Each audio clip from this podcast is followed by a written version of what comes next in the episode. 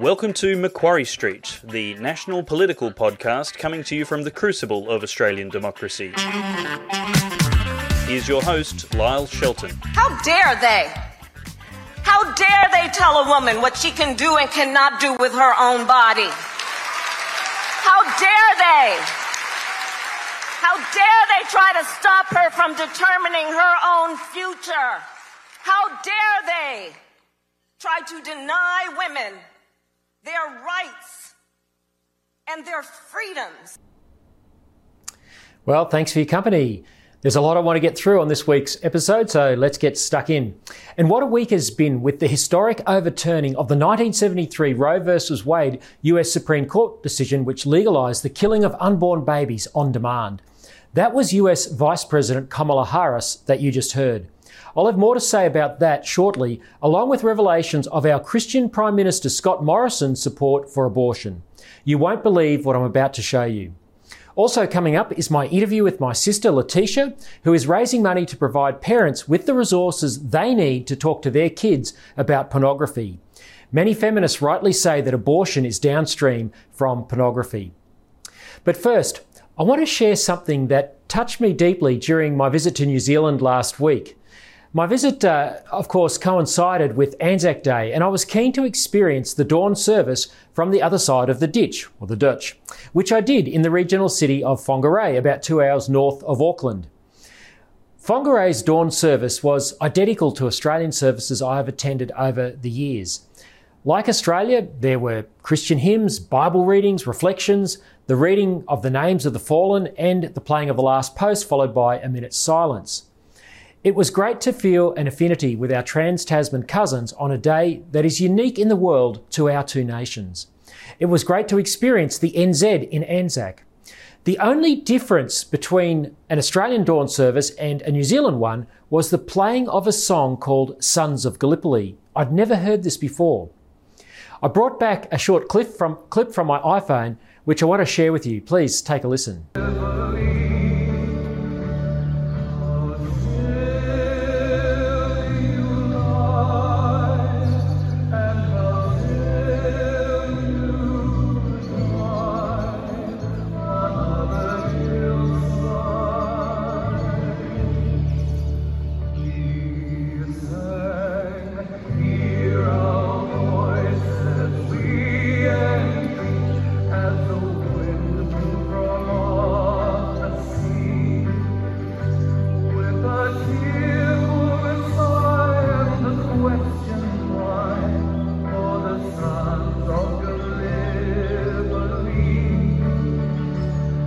You might have heard the New Zealand national anthem woven into this haunting lament, a plea to God, hear our voices, we entreat.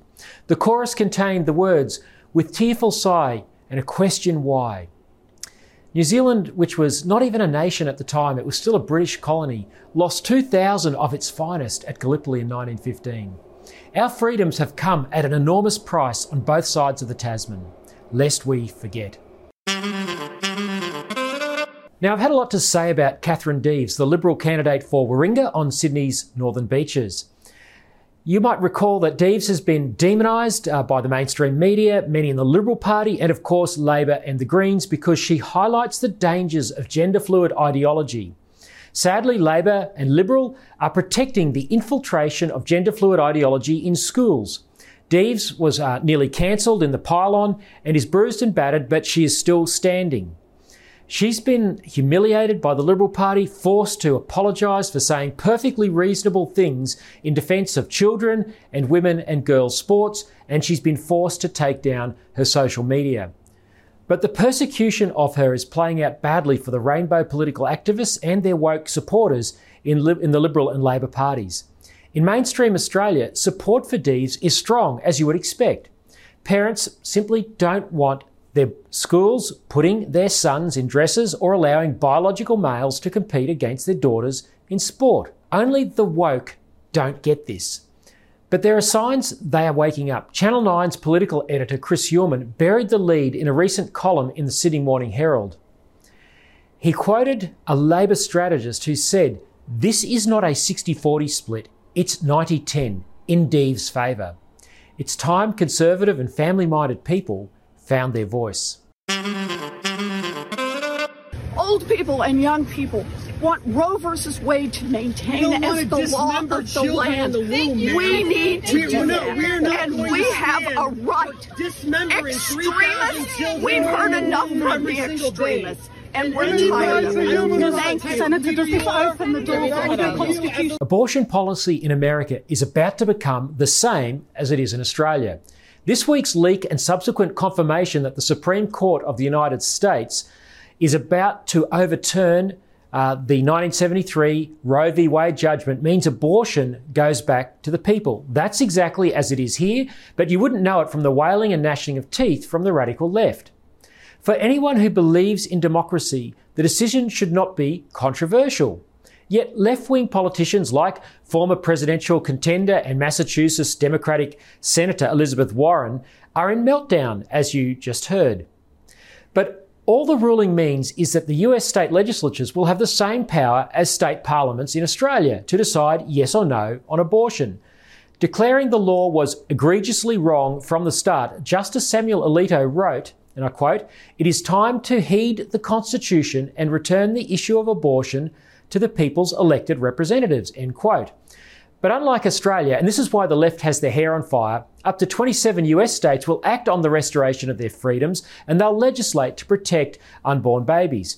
Politicians in these states will vote this way because they know protecting unborn babies and ending the coercing of their mothers is a vote winner. Who knew?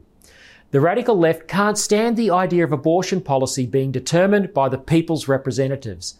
They prefer unelected Democrat appointed judges to impose the law. But anyone who thinks the earthquake that is the overturning of Roe will reverberate much here in Australia is dreaming. What have, we have a lot more work to do to build consensus for the protection of unborn children and a better deal for their mothers. That's just the way it is in Australia. Since 2008, almost every state parliament has voted to allow abortion all the way to birth with virtually no questions asked. Our laws are so extreme, we even allow sex selection abortion to weed out unborn baby girls, and there are almost no protections for women coerced by men to kill their babies. It's open slather. The latest uh, states to join the Abortion to Birth Club were New South Wales in 2020, South Australia in 2021, both under Liberal premiers. Our Christian Prime Minister Scott Morrison supports abortion to the genuine shock and horror of a constituency which is overwhelmingly pro life. In a letter to former Liberal National Party member George Christensen, Morrison wrote this Access to pregnancy termination services in Australia is the responsibility of the states and territories and subject to their respective legislation. This access is, in, is an important element of the reproductive and sexual health services the Commonwealth Government supports for Australian women. And we continue to work with the states and territories on the availability of safe and legal abortions Australia wide. We are committed to protecting and promoting the sexual and reproductive health and rights of women and girls.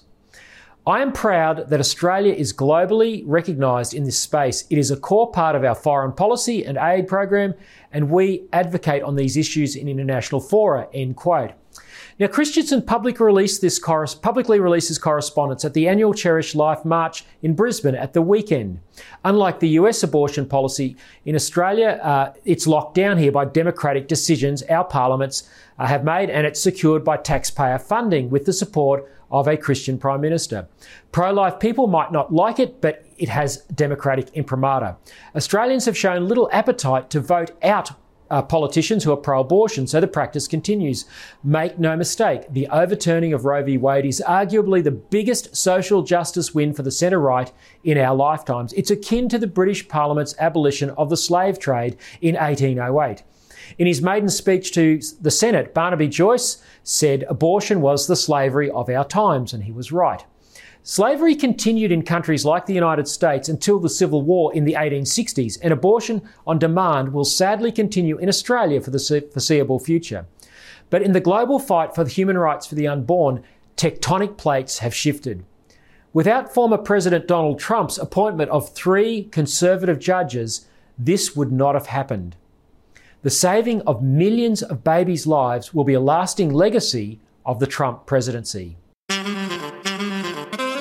Uh, people might be getting sick of me talking about porn, but um, as I say, I'm a bit sick of the porn industry talking to our kids. Well, that was my amazing sister, Letitia Shelton. She is the CEO of City Women in Toowoomba and heads a campaign for a porn free city. I spoke with her just before she jetted out for a speaking tour in Fiji. Well, it's great to have uh, my sister Letitia Shelton joining me right now. Uh, for those who are tuning in live, uh, we're speaking on uh, Monday, the 2nd of May, and Tish, you're just about to fly out to the island nations of Fiji for a month to spend the month of May in Fiji. Uh, tell us what you're, you're doing there, Tish. Yeah, usually people think I'm going to go sit on a beach and sunbake, but um, it's definitely not a holiday. I've been working in Fiji the last few years. Um, we used to live there. I went to an all girls Fijian school, so I've got a lot of contacts now there and um, doing a lot of work around the abuse of women and the issue of pornography, which is alive and well in the beautiful islands of Fiji. Seems like a funny place to go to talk about pornography, Tish. Um, you're well known for fighting that fight here in Australia, and I want to come back to that. But uh, why Fiji? Why is this issue a big issue in um, countries like you know these Pacific paradise nations where you think everything's idyllic and and wonderful. Yeah, well, wherever you find good internet, there'll be good porn. And um, Fiji, unlike Australia, has a really strong internet connection. Um, you know, I can go to Northern Territory and be in places where I can't get connected here in Australia, but in Fiji, you can be on little islands in the middle of nowhere and um, you are connected well. So, um, and yeah, so that's um, it seems to find its way into the hands of, of children, um, young and old, grandmas, grandparents. Uh, but it's a it's a culture of silence, so they um, haven't spoken up about this at all. I think, especially the older generation, are probably still trying to catch up with what's going on. But Fiji actually rate fourth highest in the world for googling the word porn um, per head of population. So it's huge, and it's having huge ramifications. Um, through with with increase of abuse and rape and incest and grandparents, um, grandfathers messing with their granddaughters. I mean, these stories in the newspaper weekly over there. So, uh, just trying to break the silence. Is it worse in their society than it is in our sort of more developed society? Ah, look, well, it's no, I don't know. Um, are, are we are we just as bad? Uh, we're, look, we're probably just as bad. It feels worse over there because it's uh, a smaller nation. I think we're certainly talking about it a lot more, and it's coming mm. out uh, a lot more over here. A lot more education in schools um, and in churches, but over there, um, it's still not really talked about. Now, you mentioned you had lived in Fiji, and people might be wondering, yeah, wh- why the connection? But you were a uh, young high school student. Um, you went to the Adi Cakobau School, which is uh, an elite private school for for girls. Um, that might sound elitist, but for an Australian family living in Fiji, the, the school fees were probably actually quite affordable, um, and that was one of the reasons you were able to go there. But that that's obviously opened up doors for you into that nation, hasn't it? Yeah, it's actually a government school, but I think our fees were uh, forty dollars per semester. I was a day scholar. But yes, every uh, girl, every little girl in Fiji wants to go to ACS. Um, and, it, and it was actually started by a, um, an English lady who had a heart to train young leaders in Fiji because she, she, could see that women were second class. Um, and that was having effect. So she started this school and worked in with a lot of village leaders and the locals, and um, has, and she's since passed on, and it's run by um, all locals now, which is amazing. So uh, for me to be able to go there as a white girl, it wasn't for us white girls, it was for the local Fijians, but uh, somehow I was allowed in. Hmm. So yeah, I mean yeah. now a lot of my classmates and friends, uh, a number of them are in federal politics. Uh, they're in, uh, a lot of um, graduates from that school are now in key positions um, around the nation and around the world. Yeah, no, it's amazing, Tish. And you, you were there earlier this year. You were on their um, national television, uh, speaking in big churches, other community groups. Uh, you expecting to do similar things again this time? You're going over for a prolonged period for the whole month of May. What, what sort of opportunities do you think there might be? you never know until you arrive in Fiji. You just got to turn up. And um, I've told him I'm here for the long term. I'm not just um, popping in and out, but here for the long term. And you've got to build trust and relationships. And there are some people who are, are really wanting to do things around this issue. So if I can use a bit of my experience and uh, I guess uh, my courage, I don't mind speaking up and disrupting. And uh, sometimes it helps having an outsider come in and kind of um, mm. be able to help disrupt things a bit. So, but I'm certainly working locally. So we'll see what happens. That's fantastic. Now, Tish, um, we, I've had you on this podcast before, and I want to continue doing that because uh, you're such an activist, and I think it's important for people to be up to date with what people like yourself are doing. But um, you caught my eye again last week when I saw on your Facebook page um, you speaking at a forum in um, in both of our hometown of Toowoomba in Queensland, uh, in the presence of the local mayor and probably other community leaders about this issue of pornography and about the campaign to make Toowoomba uh, a porn-free city, which a lot of people just laugh at the idea. But uh, tell us where that's up to. You, have been at this for many years, and you, you had this other event again just last week with the mayor.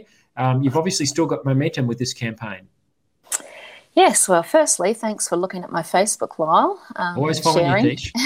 you, right. Yeah, I don't just like, I share, which yep, is what everyone should you. do. Multiply, multiply good yes, content. That's it. Share my fundraising page.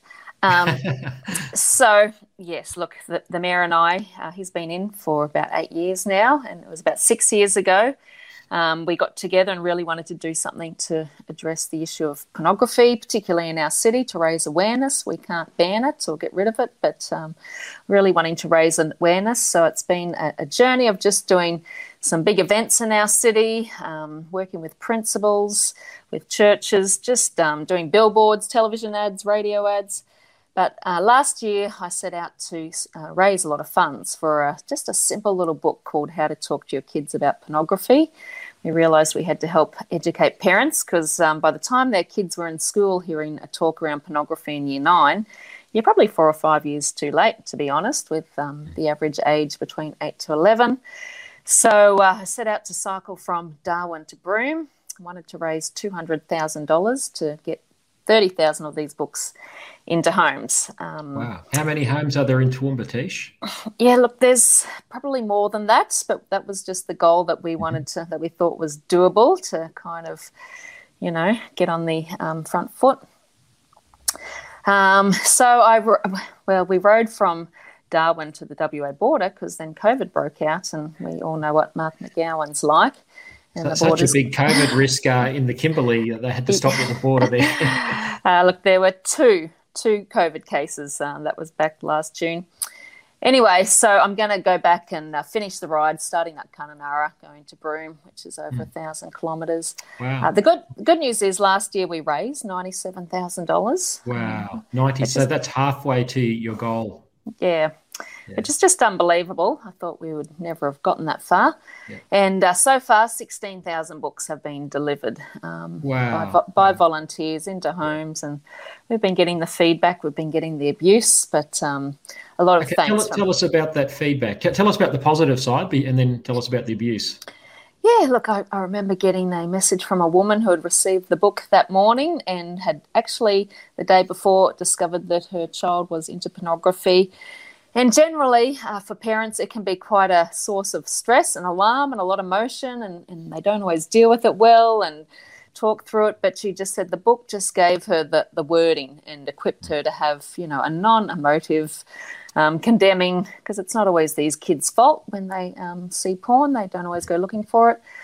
Um, and so I, I, think just again and again, the, the words I've heard from um, parents is that it's just such a simple book, just outlining what to say and, and understanding further the impact that porn has and what to do if you find out that your kid's already addicted. Hmm. Um, how to keep having the conversation. It's not certainly not a once-off conversation, um, and so yeah, it's just simple. It's got good pictures. Um, and then, you know, I've heard from educators, we've heard from schools, um, school nurses and psychologists saying that this mm. is one of the best resources they've ever seen. Wow. Uh, one school bought 500 copies to um, distribute to all their school community. Um, so it's, yeah, uh, yeah, it's just been amazing response. Yeah, um, I'll come to the abuse in a minute, but it's, it's interesting. You know, you're talking about um, you know, your local community engaging with this. Uh, people will know that you're a Christian. Um, you're not afraid of that, obviously, but this is something where you know getting outside of the four walls of the church and doing something which people in the community um, are crying out for. This sort of information, and you know, our, our popular media condemn anyone who campaigns against porn as your wowsers, just religious nutters, yada yada, and yet your school principals are trying to deal with this problem and they're using the resources and, and you know joining with you in this campaign. Yeah absolutely. I mean they're dealing with the day-to-day fallout of it you know. They're trying to teach maths and um, kids are all over the place and you're dealing with um, you know um, child on child sexual abuse has now become one of the um, hugest leading uh, issues in domestic abuse. So yep, yep, they see it and they're willing and uh, the police, you know, are now beginning to get on board with it and see the effects that that has. And yeah. so you mentioned in your talk last week, and I will come back to the the uh, abusive feedback you got because I think that'll be interesting. But you mentioned in your talk with the mayor that um, I think one in uh, five um, boy, uh, give us the stats, but it's a very high mm. number of um, children that are exchanging mm. nude pictures of themselves mm. using their mobile phones. Yeah, it's one in five girls. Um, and one in 10 boys between the ages mm. of 13 and 17. Um, and 40% of them believe that it's okay. There's nothing wrong yeah. with it. And, uh, and that's just because of what their porn has normalized. Um, porn has conditioned this. them to think that that is okay. and, and the, the, higher um, number of girls would be because um, boys pressuring girls for those sort of photos, I'd imagine. Uh, uh, absolutely. There's a lot more pressure. I mean, statistics around because girls are now watching porn at a great alarming rate, mm. and the statistics of um, girls who watch porn are actually more likely to be sexually abused themselves. Again, because yeah. um, they're watching something that they think this is a normal behaviour. So, I mean, the ramifications go long and deep. Yep. What do you think the effect of um, what we're seeing on our streaming services, where most people, you know, consume television these days? Um, you've got a, a, lot of shows now on Netflix and the other services that are you know lots and lots of um, you know sex scenes, all highly sexualized as part of the narrative. I suppose it started with Game of Thrones years ago, but now you've got Bridgerton and others, um, which everyone seems to be into. But um, you know, it's a, it's a form of um, voyeurism and you know pornographic expression, isn't it? These shows. Uh, what are, what are you seeing in your work um, how are, how is this further mainstreaming and normalising pornography? Do you think? Yeah, look, I mean, it's just everywhere, so you can't escape it. Not to mention um, the apps that our kids are on. I mean, it's all riddled through there. Uh, the unfortunate side is that there's predators usually behind, maybe not so much on the Netflix and uh, the big streaming, but on the um, apps, there's there's predators uh, sitting waiting um, to connect with young people who just don't have a brain that's developed and understand the dangers of this. So there's um, so many issues at every yeah. level, really. And unfortunately, um, look, there's good parents who are on the ball with this, but the majority of parents um, are just asleep at the wheel. And, and a lot of that's because they don't know what to say or have these conversations or they're struggling with their own issues. But that's why we're wanting to get a resource into their hand um, mm. to at least mm. help kick something off. The um, Liberal Party yesterday, um, we're recording this on Monday, the 2nd of May, but uh, yesterday Scott Morrison announced a policy to um, try and cut off some of the sources of um, inappropriate material. I haven't got across all the detail yet, but um, he was talking about um, protecting kids in the online world from inappropriate material, obviously cyberbullying, but pornography being part of that.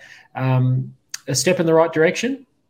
Yeah, I definitely think so. In nations where they've um, put age um, barriers into porn sites, like Germany and France, then they're, what they're beginning to do is shut down some of these porn sites that aren't, um, you know, lining up with their uh, legislation. So I think, mm. yes, it, it, begins to hold them accountable when you put some of these things in place. Um, but at the moment in Australia, we have no age verification at all. So, you know, mm. um, our kids are two clicks away from some of the most violent pornography. Yeah, it's, it's fascinating. Look, it, I suppose I'm a little bit cynical uh, having campaigned with uh, Australian Christian Lobby 10 or 15 years ago for this sort of thing and, and had it shut down by the libertarians in the Liberal Party who said you can't, you know, censor the internet yada yada. But uh, the problem's got even worse, and uh, it's great to hear Scott Morrison saying that the online world should, ref- you know, the rules there should reflect what uh, applies on broadcast television. Not that that's uh, anything too great, but at least, as you say, it's a step in the right direction. Tish, tell us about um, you know, the, the abuse you've got. You've been distributing this book, then. Um,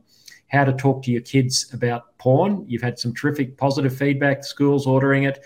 Um, why would there be blowback to something like this, and, and what form does that take? Yeah, people love their porn. Um, usually it comes in the form of an email or somebody who's tracked me down on Facebook. Um, yes, it's all, no, no, one comes and talks, has a decent conversation to your face to find out more, yeah. do they? Uh, so uh, I suspect that those people are watching porn, that they've got a few brain cells that have died, um, that they're, you know, not fully comprehensive. So, but um, you know, I pass some of them on to the police. The police always says take to take these things seriously. There's, Good. but uh, a lot of it's um, just you know trying to intimidate and shut you up. But um, yep. that won't happen. The other event you had recently was dealing with the issue of domestic violence, and I think particularly, um, sadly, domestic violence in, in the church world. Um, what what are the links that we're seeing, you know, between pornography and violence against women? And, and why is this not talked about in the big discussion that we're having nationally in the wake of you know Brittany Higgins and others about um, you know the abuse of, of women? Why why don't people join the dots with pornography and violence? Yes, good question. Uh, I saw a story come out yesterday of an MP in the UK who has just resigned because he was caught watching porn mm. twice. uh, in Parliament. So I think a reason why we never get traction uh, or fast enough traction in uh, Parliament is because a lot of these parliamentarians are into it. I wonder how many Australian politicians wouldn't have to resign. Uh, so, look, yeah, we don't like to speak about it. I think people just haven't always done their research, but uh, it's well known and well documented that 88% of porn is violence against women. Uh, I mentioned in our launch last week um, that the UK Ch- Children's Commissioner is really looking into the effects that porn is having on their children. And he's, he's hearing stories of um, young teenagers choking each other. Yeah. you know, one girl just wanted her first kiss and he, he went for the throat. Mm. Uh, and this is stuff that our good friend Melinda Tankard Reist hears again and again as she's in and out of schools every day. Um, it's just, um, you know, it's yeah. kids copy what they see. Yeah, that's right. Look, I, I think um, I have a theory, Tish, and I think we've talked about this before, but um, you know, the stuff you've described seems very extreme, choking and, and violence, but um, th- that could then be used by people to excuse so-called, you know, non-violent erotica, which is what the sex trade. I remember Fiona Patten, you know, who's now a member of the Upper House in Victoria and used to run the pornography industry in Australia. You know, she's now in Parliament as the greatest advocate for for all this. But they use these euphemistic terms, non-violent erotica, as if there's uh, a safe porn. But my theory is that, and, you know, uh, it, let's face it, it's it's addictive. It, it sucks you in, uh, particularly guys. Um, I, I, just don't believe someone wakes up one day and wants to choke his girlfriend. Um, I think there's a pathway there, and I, I would even um, postulate that you know someone who's into child pornography doesn't just jump into that straight away. I, I, think there's a gateway through the highly addictive nature of seeing, you know, um, naked images, and then it just sucks people down uh, an ever never-ending spiral until they're in a really, really dark place. And and, and this is why we see this outbreak of violence, um, pedophilia, and, and all of this sort of stuff. It doesn't just happen in a vacuum. That's my theory, but uh, I can't prove it. Uh, look, one of my good friends in Fiji, uh, he worked in the men's prison over there in, in the capital city of Suva, and his job was interview, to interview all the sex offenders as they were coming in. And he said 100% of them were had been into pornography, 100%. Yeah. So um, you just can't 100%, deny. 100% of sex offenders in a jail in Fiji, yeah. Mm-hmm. Yeah.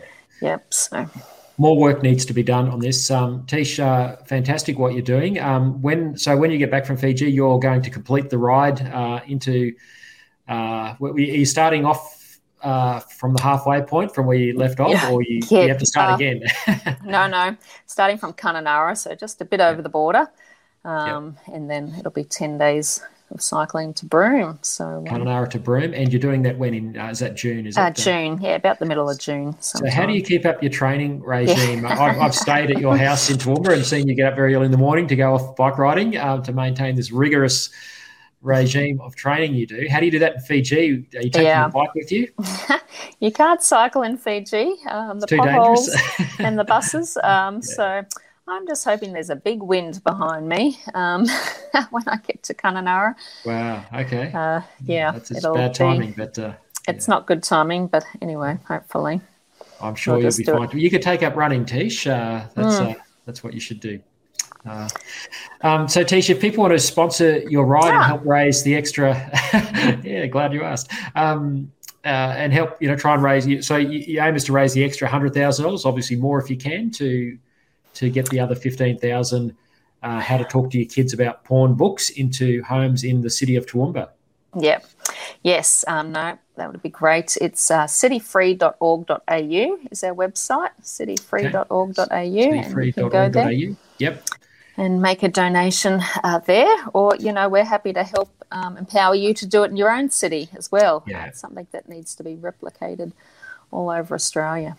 Absolutely, that's the thing that's so inspiring about what you're doing, Tish. Um, you're a practitioner as well, and it's uh, it's on the ground. So, look, thanks so much for talking to us today. Really appreciate it, and um, wish you all the best uh, over the month uh, in Fiji. Trust that goes well. Thanks so much, yep. Tish. Thanks, Law. Well, that's it for this week. Our lackluster Seinfeld election campaign, a campaign about nothing, drones on, and I'll have more to say about that. So please pray for our nation. We have a serious debt, a freedom of speech crisis, freedom of religions crisis, and we have a social crisis, social policy crisis on our hands, and neither side of politics are addressing the big issues facing our nation. Thanks to Dave and Aidan at the Good Sauce News for production of the Macquarie Street Political Podcast again this week. Until next week, goodbye.